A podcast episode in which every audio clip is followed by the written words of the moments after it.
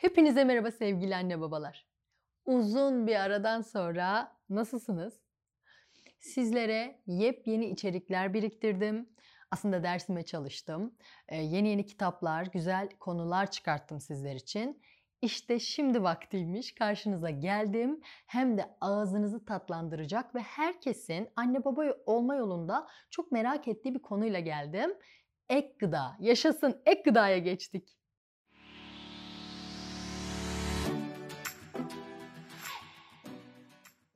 Şimdi burada ilk başta size söyleyeceğim gerçekten yani tecrübeyle sabit söyleyeceğim tek bir şey var. Rahat olmanız. Ben ek gıdaya geçiş sürecimizi kısaca anlatayım size. Biz 6. ayda ek gıdaya geçiliyor ya. Şimdi siz ilmek ilmek çocuğunuzu büyüttünüz ve ne mutlu ki bu arada tebrik ederim. Çünkü 6 ayı geçirmek kolay değil ve siz 6 ayı geçirip ek gıda sürecine geldiniz. Önce kendinizi bir tebrik edin. Ben sizi tebrik ediyorum. Biz ek gıda sürecine 6. ayda başlamadık. Önce bunu söyleyeyim. Çünkü siz de duymuşsunuzdur ya da duydunuz mu bilmiyorum. Anadolu'da şöyle bir şey var. Dördüncü ayında, beşinci ayında ufak ufak bir şeylerle başlat yavrum. Hani anneanne, babaanne böyle ne diyeyim kadim Anadolu öğretisi mi diyeyim ona. Hani dördüncü ayında biz Meyra'ya tarhana verdik yani. Doktora dedim ki biz kızımıza tarhana denettik.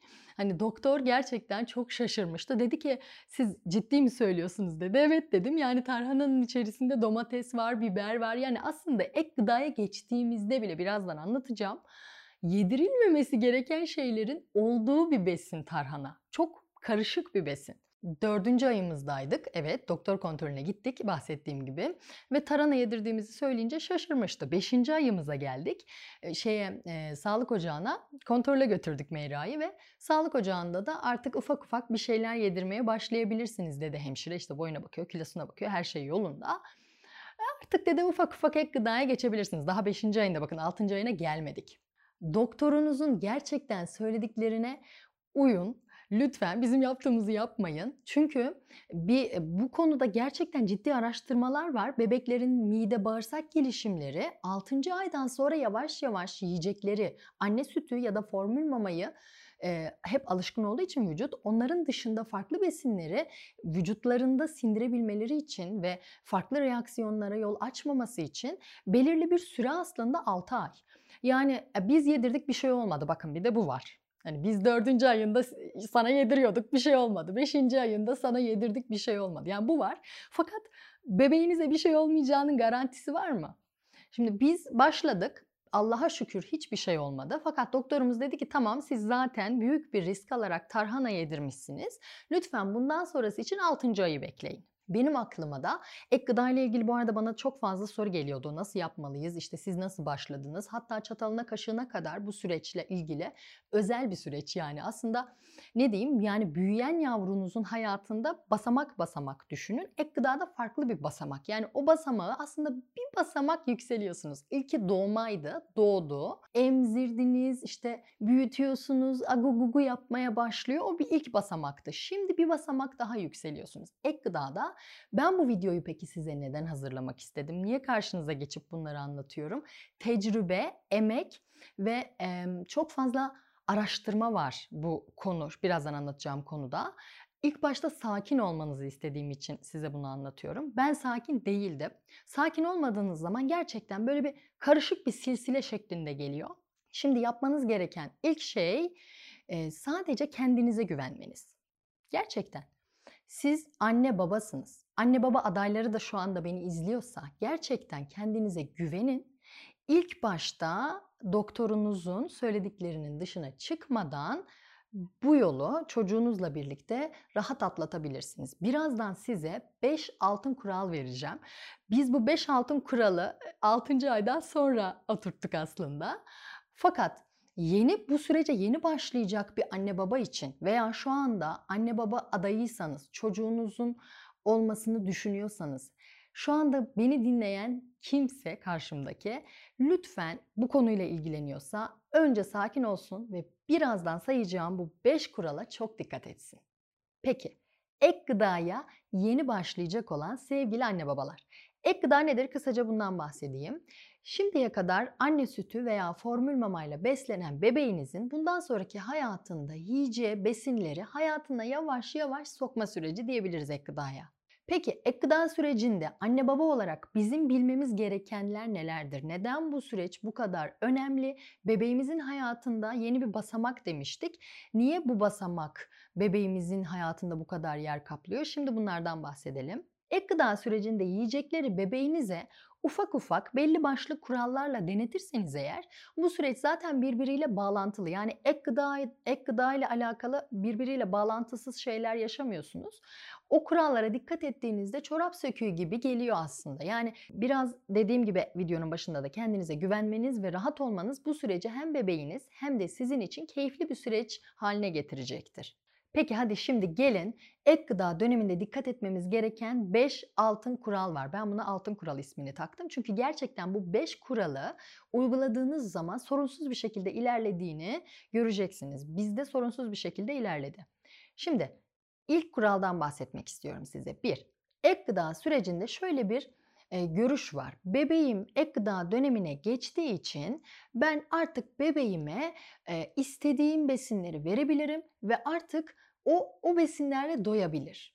İlk kuralımız şu. Hayır, ek gıda döneminin mantığı bebeklerin yeni tanışacakları besinlerle doymaları değildir. Onlara tattıra tattıra ilerleyeceğiniz bir süreçtir. Düşünsenize şimdi siz hayatınızda sadece anne sütü ve formül mama alıyorsunuz. Veya sadece formül mama, sadece anne sütü. Hayatınızda başka hiçbir şey yemediniz. 6 aylıksınız ve birden önünüze bir buçuk İskender geliyor. Mantıklı olur mu? Yiyebilir misiniz? Şimdi bunun gibi düşünün. Bu kadar uç mu bu örnek? Evet. Çünkü karşınızda sizden çok farklı olan, vücudu, vücudunun çalışma sistemi sizden çok farklı olan bir bebek var. O bir bebek. O yüzden de ona siz bir salatalık bile yediriyor olsanız önce tattırma amaçlı yediriyorsunuz. Aylar ilerledikçe bu kural tabii ki değişecek. Fakat ilk kuralımız doyurmak için değil, tattırmak için yemek. Şimdi burada şöyle bir görüş var. Ya bebeğim bir kaşık havuçla nasıl doyacak? Bir kaşık salatalıkla, bir kaşık işte ne yediriyorsanız kabakla nasıl doyacak? Yani bebeğim bunlarla doymaz ki gibi bir görüş var. İlk başta bende de olmuştu bu arada bu.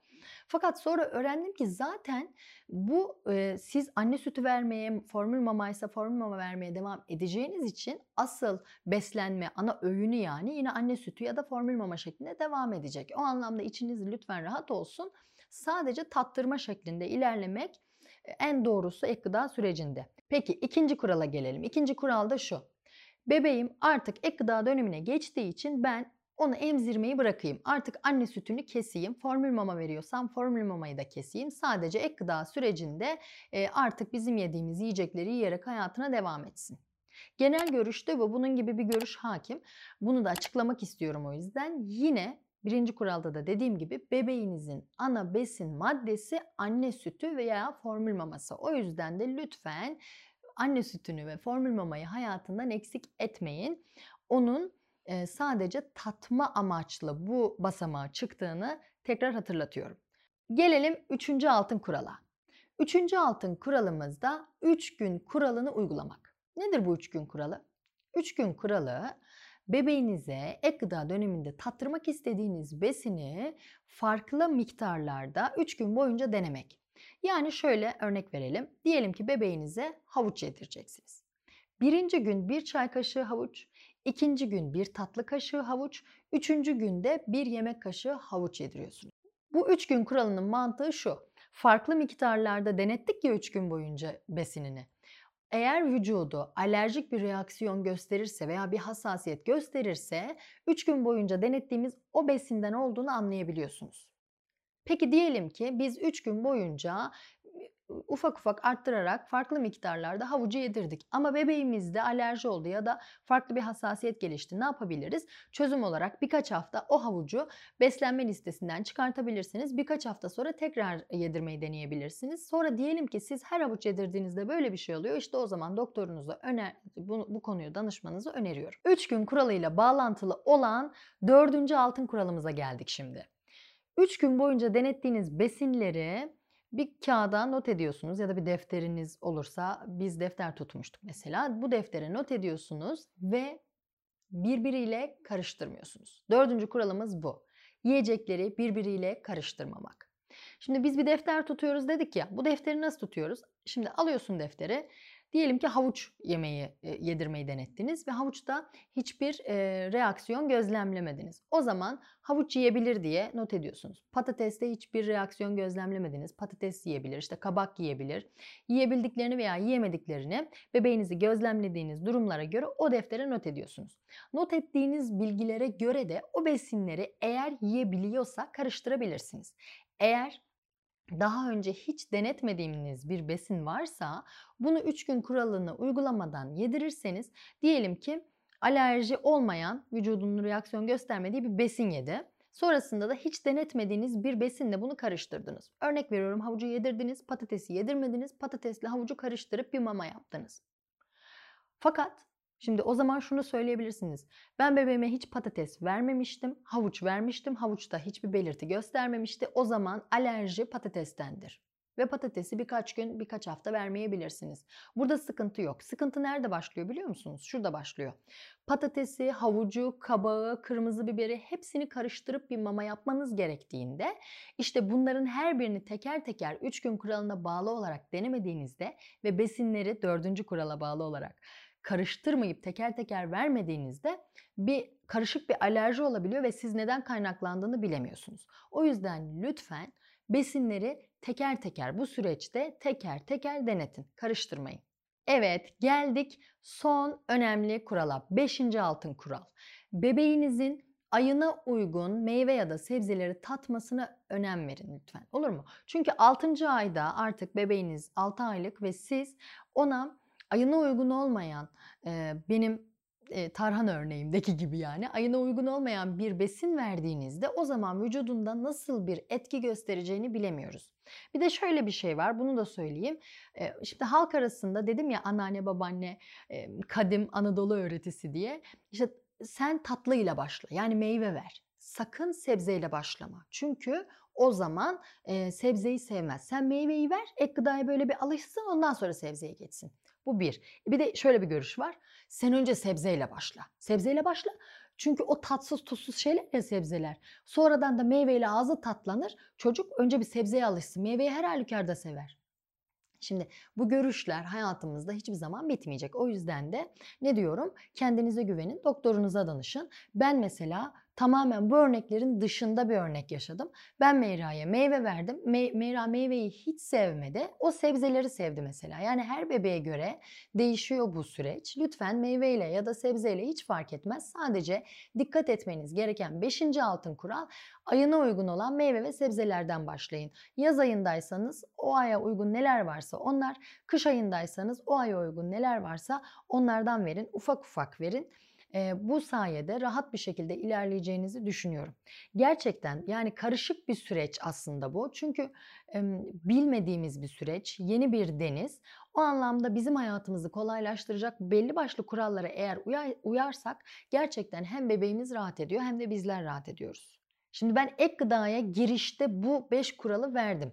Bununla birlikte ilerledikçe yani 6. ayda kalmıyor değil mi? Büyüyor bebeğimiz. Bebeğimiz büyüdükçe bu örnekler artık size az evvel söylediğim ufak ufak tattırmaya başlıyorsunuz dediğim bu oranlar tabii ki gitgide artacak. Yani artık 7. ayına giriyor, 8. ayına giriyor. Orada biraz daha porsiyonlarını artırabiliyorsunuz. Mesela ben 8. ayına geldiğinde ufak ufak böyle meyranın yiyebileceği ölçüde dolmalar yapıyordum mesela. Onları yiyebiliyordu. Burada söylemek istediğim önemli bir nokta daha var. Bu şöyle bir şey. Bebeğinizin et de yemesi gerekiyor. Belli bir belli bir protein alması lazım. Fakat bunu da biz kafamıza göre veriyoruz. Yani Şöyle bir şey var. Ee, ya sen yedir işte çocuğa yesin. Onun zaten canın eki kanın eki küçücük çocuk. Boş ver yesin. Hayır öyle değil. Proteini de gerçekten doktorunuza danışarak almalısınız. O yüzden de biz mesela doktorumuza danıştığımızda bize boyuna kilosuna bütün işte kan vitamin değerlerine hepsine bakmıştı ve demişti ki avucunun içi kadar e, her gün kıyma yemesi gerekiyor. Şimdi normalde siz her gün kıyma yerseniz belki vücudunuzda farklı bir etki gösterebilir. Yetişkin vücuduna göre çocuk bebek vücudu farklı. O anlamda biz gerçekten Meyra'ya her gün avucunun içi kadar yani o bir yemek kaşığına e, tekabül ediyordu diyelim. O süre zarfında hep ama kaç ay gitti bu size hemen söyleyeyim. 6, 2 ay böyle gitti biliyor musunuz? 8. ayına kadar her gün avucunun içi kadar ben ona e, sebze çorbaları yaparak yediriyordum. O yüzden lütfen e, proteinde de her şeyde de bu ek gıda süreci için söylüyorum. Doktorunuza danışarak gidin.